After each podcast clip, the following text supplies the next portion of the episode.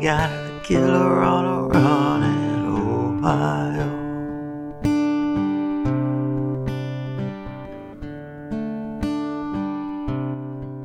Here in Ohio, we got plenty of small towns, a lot of farmland.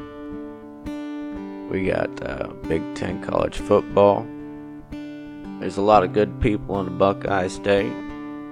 And just like any other states, we got those people that cross the line and do things like commit murder. And that's what we're here to talk about. Subscribe now to Murderers in Ohio to join me, your host, Bill Swafford, as we talk about the murders that happened in the Buckeye State of Ohio. We got the devil on.